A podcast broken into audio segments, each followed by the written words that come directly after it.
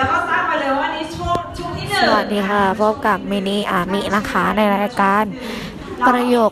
ใต้วันละคำนะคะ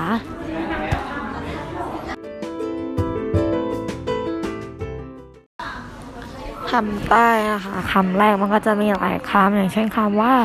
ผงชูรสแต่ว่าคนใต้ก็จะเรียกคำว่าแป้งหวานนะคะ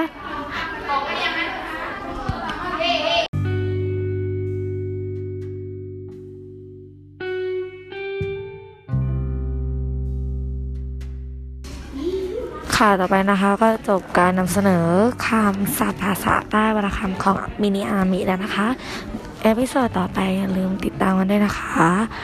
แล้วก็อย่าลืมติดตามผลงานของมินิอามิคำศัพท์ภาษาใต้ด้วยนะคะ